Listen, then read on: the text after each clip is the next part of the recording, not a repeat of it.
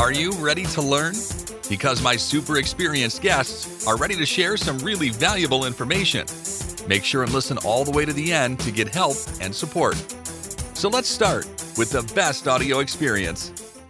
Hello guys, welcome. Welcome to our show. Today we discuss about fake reviews attack that you can meet in your Google My Business profile. And I'm so excited to discuss this topic with Mike Blumenthal. How are you? I am great. How about you? I'm doing great. Looking forward to learn about that because we chatted a little bit and you told me that you discovered research about this topic.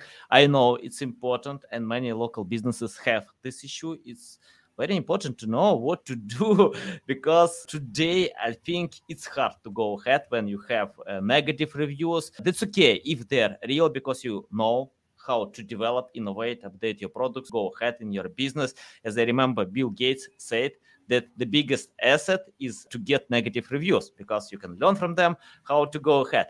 But if you have fake reviews, it's not good. Okay, Mike, before we start, just tell more about yourself, experience, background, why you pay so much attention to local SEO and tell more about this research. Sure. So I grew up in local. My family had a local retail business. Uh, when I first got engaged in the internet, in the late 1990s. I built websites for local and then I started writing about local. And I just feel that the internet is commerce on the internet is about local commerce and local is about the internet. That in the end, every purchase is a local purchase, even if it comes from Amazon, comes to your house. It's about using it in the local market. And so local to me is the essence of of the internet. And businesses have been forced to accept the idea of third party reviews. And so I, starting in 2007, started volunteering in the Google My Business forums and followed them very carefully over the years. And I've just, uh, the policies and procedures at Google have changed. In about a year, a little over a year ago, they implemented a new review filter that I've been tracking fairly closely. And uh, over the last six months, I've been, or five months, been tracking fake review attacks quite closely because eh, when Google implemented a Google uh, AI-based review filter to look at incoming reviews so that they wouldn't have to put a human on it. And these review this filter was designed to prevent fake positive reviews and fake negative reviews. But like all AI, there's sort of a flip side to it that if they let in more uh, reviews, they they let in both more positive and more negative reviews. And I don't know, four or five months ago, the local guides were really upset because Google was filtering a lot of legitimate positive reviews. So they loosened up the filter, and that led to an increase. The local guides got more positive reviews too, but it led to an increase in fake reviews. And I've been exploring that issue because every business, there isn't anything a business, a local business hates more or fears more than the black hat SEO associated with a fake review attack. Yeah, I think you know black hat SEO is not dangerous like to get fake reviews because Google can recognize black hat uh, backlinks many times. John Mueller, Gary Illyes, many others uh, explain about that if you have these uh, backlinks that are coming to your website. So just don't care about them forget you don't need even to disavow them by using this file. Just uh, keep doing what you're doing. But what about fake reviews? Okay if someone uh, uh gets a lot of fake reviews what to do? And uh, probably if you have some checklist step by step guide uh, just tell us. sure, sure. Um, so uh, Google has gotten better at tracking fake reviews, but spammers, as Google has gotten better, have gotten smarter. So the Google review filter that I spoke of has gotten pretty good at figuring by com- combining an understanding of the category a business is in, where the reviewer is physically located, how many reviews they've left in various places for various types of businesses, they have managed to stop to some extent the bulk of one star fake reviews. Now, they haven't stopped them all, and some fake review reviewers have also figured out that Google doesn't can't st- doesn't stop two star fake reviews as well as one star fake reviews. So spammers switched to two star fake reviews, and they figured out also that Google local service ad reviews are separate from local reviews, and Google has virtually nothing in place to start local service stop local service ad reviews.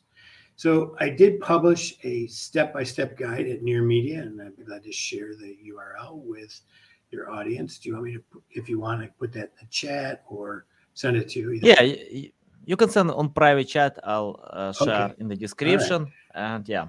Okay, so but basically, um, you need to monitor your reviews regularly to keep an eye out for these attacks. And when I'm talking about attacks, I'm not talking about one pissed off employee employee having his sister and him leave a review for you.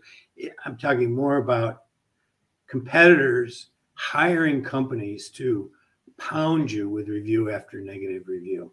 Um, I was working with a uh, service area business recently, and over a two month period, they got 220 of these fake reviews. Um, and so the first step is one, monitor your reviews carefully and keep track of your reviews, the content of them, so that you know which ones are you're supposed to have.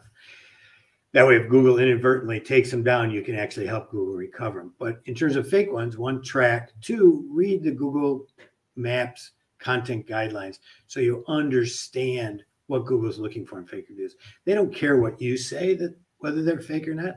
They care whether the reviews, the content of the reviews, or the context of the review can be determined to be illicit. In other words, done from a foreign country or done by somebody who's known to leave a lot of fake reviews or whatever. So just because you say it as a business owner, Google doesn't care what you say. If the review, they have to be convinced either the IP address or combination of the IP address with other behaviors to take it down. So understand the rules and understand why they take them down. Then once you do get a review, uh, fake review, there is a process at Google. If you go to the Google's business support page and you type in re- remove review, they will bring up a page that starts you on this process of filling out a form. You fill out the form, you pick your business, you pick which review was fake. And unfortunately, if you've got 20, you got to pick 20 times. So you got to repeat this. You'll then receive back from Google an email that says, We're looking. And then usually, depending on how the review is done, you'll get another letter back that's email back that says your either review was removed or more common, uh, they'll say it wasn't removed because if it made it through the filters prior to that, Google thinks it's a legitimate review, even if it isn't. At which point you go back to that remove review button. You tell Google that you want to look at the status of reported reviews, and then you are allowed to file an appeal. The first part of that is machine driven. The second part is human driven. So once you file an appeal, it goes off to, I assume, subcontractors in India who don't understand English very well, who don't understand the patterns of fake reviews very well. And they too will then send you an email. Uh, once you do that, you'll get a case number, and then it'll either get rejected or taken down. If at that point, if it is rejected, you have a case number, you go into the Google business forums, and Google has empowered silver and higher forum members to further escalate these fake reviews for closer analysis, I assume by an, a team of Google employees, not a subcontractor. So you then go into Google My Business Forum, you give your business name, the case number, the links to the fake reviews, and you try to rustle up a product expert to then escalate it for additional reviews. I assume that this escalation process is also used for training, machine learning training, so that if a human assesses these as fake, and there's a lot of signals that they're fake, um, that it will then be put back into the machine to, for additional training. And three, four, five days later, Google will either reject the second escalation or accept it. If it is rejected a second time, that product expert can go back one more time for an additional bite at the apple and have request additional review because the say the fake reviews are so egregious. Um, so that's the process. It's sort of long and drawn out. Like I said, I wrote a post with all the steps in it. If you follow them all, I've had probably an 80, 85% takedown rate. You know, I do this on a consulting basis for people who want more of a concierge mm-hmm. service, but you can get it done for free. Go to the forum, it's free. You just go there and do it, you know, um, follow those steps. Nice, nice. Yeah, awesome. You know, you mentioned that uh, this company got plus 200 fake reviews. Can you tell uh, when you have uh, plus 200 reviews? It's a lot, you know. How to divide them? Fake reviews, possible that you have some negative reviews, but real reviews. So, right. uh, you know, if I think business owners can feel, you know, can feel it's real or not. Uh, but when you have uh, five, 10 reviews, but plus 200, it's a lot. So, any tips how to do it at scale? Sure. So, firstly, they usually come in in batches because spammers are a business and they like to be efficient. So, they mm-hmm. typically will come in in batches. Um, I did just put the link to the guide to how to fight a fake mm-hmm. review okay. tech in the private chat. So, firstly, they'll come in in batches. They don't typically dribble in one a month and particularly in the service businesses in large metro areas where these are taking place, these businesses already have 1,000, 2,000 reviews. So one or two fake ones isn't going to have an impact. So they have to be done at scale. So, one, you'll see that um, these reviews will come in, uh, at, in, in fairly large numbers 10, 20, all within a few hours of each other. I would then copy those URLs to the reviews. If you click on the go to the review itself. On the right side of the of the review you can find uh, the link to the review. Put them in a spreadsheet. And then also put the reviewer's name in a spreadsheet. Some spam reviewers hide their reviews so you can't see. But many some spam reviewers leave the reviews visible. And what you find when you look at these profiles of reviews you'll see this pattern of reviewer a will have fake reviewed four or five other businesses. Reviewer B will maybe have three or four overlaps with that. Reviewer C will have three or four overlaps with B. So you'll see this repeating pattern where these spammers, again, trying to be efficient. If you set up a fake account at Google, it costs the spammers some money. They want to get multiple fake reviews per per account. So you'll see these patterns of overlap, which is the other way, another clear way you know that they're fake reviews. Um, and then typically these days, Google's, like I said, gotten better at one star reviews. So keep your eyes open for two star reviews. Or sometimes they will leave a four star review with a negative comment. And then later, after the review gets through, go back and reduce the rating from four to two or one to sort of try to fool the filter. So you have to keep your eyes open. But the first sign is sort of the pace of these, the low ratings, the fact that you don't recognize them as customers. And then the second is to go in, document, and understand, look at the profiles of the reviewers and track where else they've left these reviews. You'll see these reviewers will have left reviews all over the world. You'll see they've left positive reviews, perhaps on a competitor reviews when you got negative reviews, or multiple competitors will get negative reviews and one will get a positive review. So you'll see those kinds of patterns as well. Mm-hmm. You know, when I can think about uh, fake reviews, uh, the first thing that uh, you know I can imagine uh, competitors can do it. Yeah, uh, they can find someone who can uh, leave these fake reviews. Mm-hmm. but once I got a request when a for ransom. Got, yeah, a ransom business, request. Yeah yeah uh, someone told okay i can remove all these fake reviews. Just pay me money. Exactly. and this business and this business owner paid paid.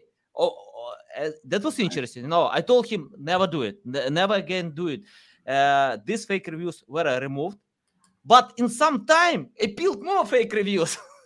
So right. Uh, yes, what do you think what to do if you get such requests So, fake review is a fake review, whether it came through, whether it came from a competitor, or whether it came from um, uh, uh, somebody who's trying to ransom you. the out the process is exactly the same. I mean, what you find on the ransom side is typically they will reach out to you either by Google messaging or by uh, uh, WhatsApp, WhatsApp, and they will tell you that they can. They may even leave you a positive review, and they may be trying to sell you positive reviews. And if you don't accept them, sometimes they then will leave you a number of negative reviews, and then they'll come back and try to extort you to get them taken down. Um, mm-hmm. And these are usually petty anti players people who live in less developed countries looking for a little bit of income. So, on one level, you have to be a little sympathetic to them um, because they're just trying to make a living like everybody here, um, which, you know, is, uh, I mean, it's, oh, um, you know, everybody's trying to make a living. But I wouldn't, like you said, I would never pay the ransom and I would report them exactly as if they were a competitor. Um, mm-hmm. I think you know there are many great ways how to earn money online. It's not only to leave fake reviews. It doesn't matter where you can live, which location you have. Yeah, many possibilities. So yeah, it's possible to do it. Um, and uh, yeah, I think uh, we can handle the process. It doesn't matter what kind of things you have. Uh, and uh, Mike left accidentally. Probably he will get back in some time. And let me, uh, yeah, kicked me off. We got back. yeah, I see. Okay, Mike, uh, I have the question about uh, negative reviews, but real. Okay, can you tell what to do if some businesses get negative reviews? Uh, they're real, uh, not fake. And what to do because Bill Gates said you can learn from them, you can update products, but uh, 95%. So hold on, let's, let's quote Mike Blumenthal. Yeah. Complaints are the building blocks of a better business. So let's not yes. quote Bill, Bill, Gates; he's a reprobate. so, um, so, anyways, I mean, negative reviews Firstly, you have to understand that consumers do not expect five star review businesses. If they see five stars, they're suspicious. So, negative reviews play a role in terms of increasing your credibility. So, having some of them, and if they're explicit and explain the problem, two good things can come of it. One is if it's a real problem, you can fix it and not have it happen again. You can then reach out to the consumer, tell them that you fixed it, perhaps incentivize them to come back to see you to learn that you have fixed it. And about 30% of the time, they'll actually change it if they're satisfied with your work. I mean, they're trying to be heard. So that's one possibility. Um, the other possibility is to set up a review process that captures the complaints before they become reviews. So a survey process so that you know people aren't happy so that you can fix it prior to them leaving reviews. Now, the FTC has said that you can't do review gating. You can't just ask happy customers for reviews. Um, so if if you do have a process where you ask people for feedback and then take them on to leave review, you have to allow them to leave your review even if they're unhappy. But what we find in that situation is all they want to do is be heard they typically want to complain. They want their complaint resolved. So one of the things you can do is put this extra survey step in the review process, and that often satisfies them, so they don't go on to leave a negative review. Hopefully, you'll take care of it. You'll solve it. Um, so, one summary: negative reviews aren't bad, uh, and then because you can learn from them. Uh, two, you can set up a system that you know understands that and gives consumers that outlet for it. And then, thirdly, a negative review may actually be good for you because it may be a service you don't provide. and They expected it for, and you can just say, "Look, I'm sorry that we don't provide that service, but we don't because we want to take care of our customers for the services we do provide." So, a, a decent response. And in all of these situations, responding and action are critical. Just saying, "Oh, this won't happen in the future," is not enough. You have to sort of give a detailed explanation of what went on and then um, reach out to them privately, hopefully, to resolve the problem. Um, and go from there and see if they won't change it. But you got to realize that if you've got 100 reviews and you have uh, 10 bad ones, you know, you're still, whatever that works out to, 4.5 out of five. And most consumers look at 4.3, 4.4 as sort of a threshold from buying from you and look at four nine and 5.0 as fake. So having some negative reviews is actually to your credit. Mm-hmm. Yeah, yeah, love it, love it. Uh, yeah, I think fixing is important because once I check out a study that uh, uh, uh, 30% of people can replace negative reviews with positive one if you decide their problems. If you fix and pay attention, uh, take care, uh, show kindness to them, you know, give some extra help. So why not? You can do it. Uh, and because 95% of customers read reviews before buying. So if you have negative reviews, it's better to replace them. But don't be mad if you can't have five star reviews, of five star reviews. That's okay because customers trust reviews from, uh, if I remember correctly, from uh, 3.5 to 4.5. So yeah, uh, they look more uh, legitimate. Okay, Mike, I have the question about uh, local SEO. Uh can you tell how to compete uh in local ranking when in the top 10 you can see websites like Zillow, I don't know, Yelp, many others, big websites, popular websites that have uh, a lot of locations, uh, but even if you have better content than, than these websites, it's hard to overcome them. Can you tell how what to do? any tips how to create the right strategy when you compete with big websites? Right.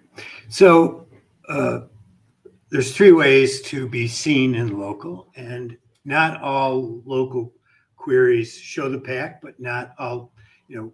Uh, so basically, there's three ways to be seen, four ways to be seen in local. You know, one is be seen in the three pack, in the map pack. Uh, no directory is going to rank there. Obviously, it's a limited amount of uh, territory to rank in. There's only three spots, but you you know so you can rank there to rank there sometimes you can rank on maybe you can't even rank there on your primary category but maybe there's a secondary category that's profitable for you i would make that your prime category and rank where you can initially the second area where you can rank is inorganic. while google while you are up against large multinational firms with strong sites google does localize organic results they mix in local websites if the sites are done with content that's relevant to the query. So one of the trick, tricks there, not a trick, is to create content, one page of content around each of the services you provide, or each and or each of the products you provide, and around each of the areas that you service, because local is not just one neighborhood, it's multitude of neighborhoods, maybe adjacent towns. And if you've got a strong site, you can show organically when you can't show in the pack, you can show organically for areas beyond the immediate surroundings. So, organic, a good organic site with good internal linking so that Google knows that the that you are doing business and providing these services in these areas Google will tend to rank more of these than not. So it's not impossible to rank, particularly in less competitive uh, suburban areas around your primary area. And then in the service, in many industries, Google has been expanding with these local service ads. Um, these have become, you know, they're either Google guaranteed or Google screened. They add a level of prestige to the business what we see is that they attract a fair bit of attention. Most consumers will scroll right by regular ads, typically, but when they see Google screened or Google guaranteed, that's enough of an extra visual along with the picture and the stars. And they're very straightforward and easy to do. You can turn them on, turn them off. They're sort of flat rated. So that's the third way is to advertise, but look to see if in your industry there's these local service ads as opposed to general AdWords. So, mm-hmm. uh, one, have a great website with great content, localized to all the services with a page on each service and a page for service areas to do well in local SEO, which, you know, in the pack, which is having a great website, but and having great content, but also having, you know, the right categories, good attributes, a lot of re- good positive reviews, links to your local landing page, etc. And then consider advertising in LSA. So I think there's a number of ways that you can compete um, in that space reasonably well. Mhm. Okay, uh, can you tell about uh, creating uh, local content? You know, uh, I I think content is the number one ranking factor. It's important to have high quality content, but it's subjective. We don't know how to measure this quality. I think, yeah, you know, when I check out uh, some websites like Wikipedia, Investopedia, I don't see nice looking design, but I see great text, you know, uh, text that can help me, then uh, help more than uh, many other texts that we have. So, what about local SEO? How to measure this quality? If someone wanna overcome others, check out user intent, but don't know how to create or share this quality with users. Right. I mean, we, you run into several problems in local. The biggest one is that the owners are not comfortable creating content. Mhm. and so they they tend towards less content rather than a little more uh, detailed content so there's that problem which is just a confidence problem for me there there's several ways to deal with that one is to if you're an agency for example interview that small business person talk to them ask them a specific question about a specific product you'll find they'll talk about it all day long take that and transcribe it and then fix it up. You'll have a, both a video and a good, unique selling proposition from that business to create that content. So that's one idea. The other is to use something like ChatGPT to both not so much to write the content, but to get the type of content you might want to be writing about and to get an outline of each of that so that you then can then as a small business person sort of fill in the outline and then thirdly, I suppose you could get something like ChatGPT to write it and then you rewrite it. But I think you run a, a risk there of creating too generic of content. Now, part of the one of the things you need to realize is that you are competing on local organic. Um, you're not competing nationally, so it only has to be. It doesn't have to be 10x greater quality than Zillow. It has to be 10x greater quality than the competitors in your organic reach. And so quality level doesn't have to be, I mean, it should be good, it should be meaningful, and it should reflect your voice and your values, but it doesn't have to be, a, you know, 10x of whatever Zillow is doing. You know, it has to be 10x of what the guy down the street's doing. It. And usually, like I said, most of the guys down the street do shit for content. So it, it isn't that hard. Mhm.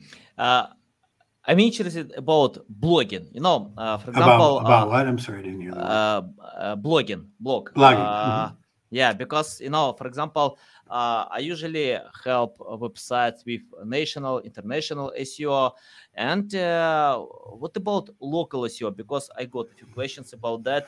Uh, for example, uh, some topics uh, can be local, can be uh, others are not. For example, I don't know, like clocked sink. Yeah, uh, to fix uh, sink in my bathroom, something like this. So it doesn't matter what kind of location you have. Is it good idea for local websites to cover these topics, or it's better to pay attention only to topics that uh, have uh, a hundred percent local intent? I don't know, like how to find the best plumber in New York. Yeah, what do you think? Well, I think it's firstly, I think that they have to have a good, well structured website, siloed by topic and location, with good internal linking structure and a good internal linking plan. Understanding which of those pages are converting, which ones are showing in search, and which aren't. So that has to be done, and with great photographs. We've learned in local that great photographs on the website and great photographs in Google convert significantly better. So that's relatively easier than running a blog. Now, whether they mm-hmm. run a blog is then becomes a question of it isn't just having more and more and more content, it's having content that reinforces your silos with good internal link structures and additional information. That's one goal. And the other is to, you know, attract readership. Now, so it takes a certain type of business to want to be able to regularly output local content. It doesn't necessarily need to be um, vertical related, conversion related. It could be about the local not for profits you support and supporting them in return for them linking back to you, for example. Or it could be a combination of those. It could be that you have a passion, um, you know, you're about training young kids. And so maybe you create a scholarship for them and you make that available on your website in a blog post. So there's ways to do it, but it's got to fit your style. I mean, if if you're if you're not prepared to at least once a month generate that content, then it's not right for you. And just generating content to generate content isn't probably right. So to me, it's a combination of ability and desire. You could always pay for it if you have the desire. And then creating content that reflects two things your community and your content silos. And you use the blog that's about your content silo to be sure that you're linking back on, you know, uh, correctly to those silos so that you can help those become more visible. Mm-hmm. Uh, I want to ask about EEAT. You know, in mm-hmm. national mm-hmm. SEO, international. So for some topics, it's a must-have, like uh, finance, health. But what about local SEO? Uh, website owners need to consider expertise, experience, authority, trust, or uh, it's or they can skip it, you know, avoid and go ahead. Right. It is certainly not as critical as a website that deals with your money or your life. That being mm-hmm. said, we just completed at Near Media. Uh, we did a search survey of two, over 200 people, where we gave them a problem to solve through search, and we had them explain to verbalize what they were thinking as they saw as they went through this problem. And what we saw was that people were very concerned with time in business and qualifications, that they were looking for EAT or EEAT in their searches. And they looked, they responded to, for example, meta information, uh, meta descriptions, and title tags that highlighted times in service and that sort of thing, as well as, say, free consulting.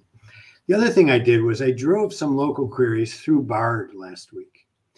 And I said, you know, who, what are the 10 best jewelers in Buffalo? And Bard came back with a list, and I drove into the list and I said, Why did you pick these? And they said, Well, this jeweler said that she was a gemologist and she had this certification. Now, while you can't trust everything Bard says, I think you can trust that Bard Google considers it somewhat of important, not so much as a ranking signal, although it might be, although there's so many other things that sites need to do in local that it's probably not to that point yet. But I do believe that consumers need it. They like to see your qualifications both in the SERPs and when they get to your website. Clearly, that was demonstrated by our by our you know what we did with a survey of those, and it's it's reinforced by Bard's responses to me when I asked them why they picked these particular businesses. Time in business, you know, fact that they were gemologists, the fact that they had some certification was all important to Bard. And I think that it, it is important if it even if it isn't quite rising to the level of a significant ranking factor, it's a huge conversion factor. And I think one of the things you need to realize about local is Google, I mean, zero click results don't hurt you in local. They help you because if somebody gets finds you on Google and calls you, what do you care if they went to your website or not? And what we're seeing is that stuff that looks good in the SERPs, good images, reviews, good meta descriptions, good title tags, that creates immediate conversions and people call you. So the fact that it's zero click is no skin off your nose and it's to your benefit. So it's a situation where that that's positive, not negative. Mm-hmm. Nice, nice. Well explained. Love it. Uh, Mike, I have the question about mistakes. Can you list common mistakes that uh, businesses still do in local SEO? I think they do a lot of them. And uh, your tips how to find a much better way. So the biggest mistake is to think that there is a silver bullet, that there's going to be Mm-hmm. one hot tip, whether it's adding geocoding to your photos or getting, you know, 2,000 reviews. I have, you know, keep getting reviews. Um, I think that slow and steady is the critical issue in local and not continually trying to, and slow and steady of the known factors and not continuing trying to look for some magic to occur. And slow and steady, I mean, uh, one, a great website with good internal linking that describes what you do, who you are, and where you do it in great detail. Two, um, listing in the critical directories. A lot of businesses think they could list that somehow it's going to help them to list at three or 400 directories. Google doesn't even scrape these directories all that often. So you probably are fine with listing at 20 directories. Um, three, having a continual ongoing review process so that minimally you get at least 10, which is where you get a, a, a lift, but then you get sort of conversion lifts after that. But don't worry you need to be competitive in your market. You don't need a thousand or two thousand. There's no magic number. You just need as many as as your market is demanding. So if the leaders in your market have 20 or 25, you need 10% more than that. Great photographs across the whole board, your website and your, your Google My Business, regularly uploaded. We're seeing Google and creating conversions go way up when high quality product and people shots are added to their Google My Business on a regular basis. We and to their website, we're seeing somewhere between a 15 and a 90% increase in conversions. Not a ranking impact where people just say, Oh, I'm going to look at the photos. You look professional. It's a situation where you could hire a photographer for $400, $500, get a year's worth of photographs, stream them out to your website and to Google, and it will pay off in spades. Um, and then you need to do all the things that traditional businesses did for marketing. You need to get engaged with your community, but engage with your community both in real life and digitally. If you're helping the Little League, then make sure the Little League's linking to you for Christ's sake, right? It's simple. Um, if you are doing something significant, get an article in the newspaper. In local, Google considers a brand mention roughly equivalent to a link. So th- the same things that you always did just make sure they're being done online on a regular basis. Working with a group of local businesses, perhaps to you know link to each other. Say you're in the jewelry business and you want to help other people in the wedding business. You can create content around that, create links to each other. People Google can see that. So I think it in some ways it's no different than what we've always done is you know, be an upstanding, provide great service so you can gas for and get good reviews. You know, be an upstanding citizen in your community so that these groups are willing to share information about you on their website. You know, get media that gets published online. Um, those sorts of things, they're pretty much the same as they always are. Just the context is a little different, where you need to be sure that with Little League that you're helping, you don't just get the ad on the fence, you get a link from their website. Mm-hmm. Nice, nice. Well explained. And Mike, I have the final question uh, about your experience. I have some students in my network who are looking for ways how to learn from scratch, who have no experience. Even more, you know, if I have new customers and uh, if I see they don't understand SEO, I usually tell them, please take my course, learn learn from Google, from YouTube, from my course uh, that we created with many great experts like Lily Ray, uh, Jeff Coyle, Mike Phillips, many others, because I wanna uh, cooperate with someone who understand the basic, because we can uh, cooperate like a cohesive team. We can have goals uh, and to understand why we do something. If people don't understand, it's hard to get high results. Let's imagine you started from scratch without any experience, knowledge, skills. You don't know anything about local SEO and you need to learn it. So tell what will you do today to learn more about local SEO if you have no skills? So what I did, which I think is still relevant, is I started largely volunteering my services to businesses as a local SEO. I didn't charge them for, and I experimented. So I learned what worked for them. You know, I, if I made a mistake, I can, I can give them their money back. Didn't charge them anything, so it's free to me, free to them.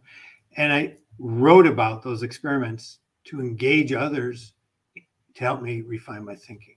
So I think that's a great way to start is you do it. You know, you and that's one issue is doing it, perhaps doing it for free, and then tracking your experiments carefully. And that the idea of experimentation is critical here because local varies to a large extent, uh, very much by category, by market, by competition, by user behaviors. There's so much difference between one business in the same, even in the same market, than a different business or between markets. So tracking it, doing experiments so that you can learn as you go, and then sharing that with others that are trustworthy so that they can give you feedback about it. And then start following people in the industry that are trustworthy, that aren't looking for the silver bullet. These are people that have put in the hard work and are willing to share it. You know, people like Darren Shaw or Joy Hawkins or Krystal Taing. These are people that they care about not just what they know, but they care to share that with others in an honest way. And then go from there. And once you've done a couple, three, four, five businesses, sort of as a sideline, you know, start charging, and then, um, you know, then I would start finding tools to help you become more efficient at it. Whitespark does a great job with with business listings. GatherUp does a great job with automating review asks in a way that I think makes a lot of sense. So exploring those tools that you can learn how to integrate them and make some money on them in a, as a reseller, and then starting charging for your consulting. So you're sort of easing your way into it, not doing more, not promising more than you can deliver, and uh, going slowly as you learn. Nice, nice, awesome, awesome, valuable. Yeah, I completely agree. You unhided how I started my SEO journey. You know, I just, uh, but yeah, I charge, but charge uh, low price, so low price. Right. You know, yeah, and uh, because I didn't have experience, why I need to charge a lot if uh, I have no experience? It's more practice, it's learning, it's the same now if you go to college you can pay for college but if you want to get skills by doing something you need to uh, yeah to work for free or even uh, yeah or even uh, to charge uh, low price mike it's a big pleasure to get on my show to learn from you tell our audience the best way how to keep learning from you how to follow you how to reach out to you so let's see i'm on twitter m blumenthal I write at nearmedia.co. Uh, my uh, my website is blumenthals.com, and there's a contact form there if you want to reach out to me directly. Mm-hmm. And nice. then I'm in the if you're looking for, for pro bono support on Google, I do that in the Google Business Profile forums. Mm-hmm. Nice, guys. You can find the links uh, to Twitter account, to website, to this article that we discuss uh, on this podcast in the description below. Listen us on Apple, Google, Spotify. Thanks again for your time. Love it. So valuable. I love your energy, your bike on the background. I can see that. Yeah, so can... my T-shirt says "Never underestimate." Below it, it says "An old guy with a bicycle." So there you have it. Yeah, awesome, awesome. Okay, guys, thanks a lot for listening us. Thanks for listening to this entire podcast. Please rank your experience in Apple, Spotify, Google, or any other platforms that you may use. Also, please share your ranking mark on chat at SEOtools.tv to get a special gift. We'll see you soon on other valuable audio podcasts.